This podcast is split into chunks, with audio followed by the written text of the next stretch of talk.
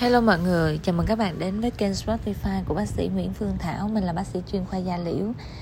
Và hôm nay mình sẽ nói về bệnh giang mai, cách phân loại của bệnh giang mai. Thì bệnh giang mai có thể phân loại thành hai loại Đó là giang mai mắc phải và giang mai bẩm sinh. Giang mai mắc phải đó là mắc bệnh do quan hệ tình dục với người bệnh gồm có các thời kỳ như sau. Giang mai mới và lây dưới 2 năm gồm có giang mai thời kỳ 1 thì thời gian ủ bệnh là khoảng 3 đến 4 tuần và diễn biến trong vòng 2 đến 3 tháng.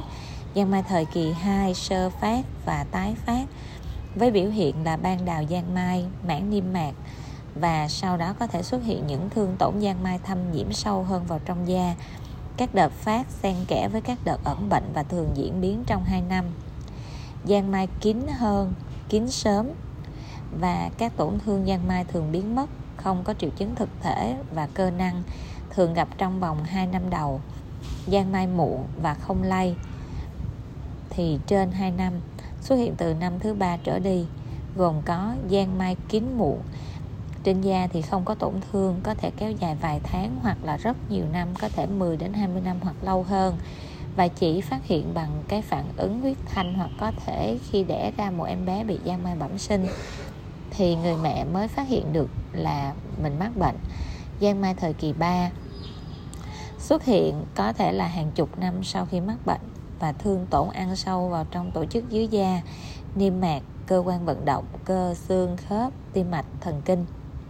Đối với giang mai bẩm sinh, thì giang mai bẩm sinh thì cũng chia làm hai lò, hai phần, đó chính là giang mai bẩm sinh sớm thì sẽ xuất hiện trong 2 năm đầu sau khi sinh các tổn thương giống như giang mai mắc phải ở thời kỳ 2 giang mai bẩm sinh muộn thì xuất hiện từ năm thứ hai sau khi sinh và thương tổn giống như giang mai thời kỳ 3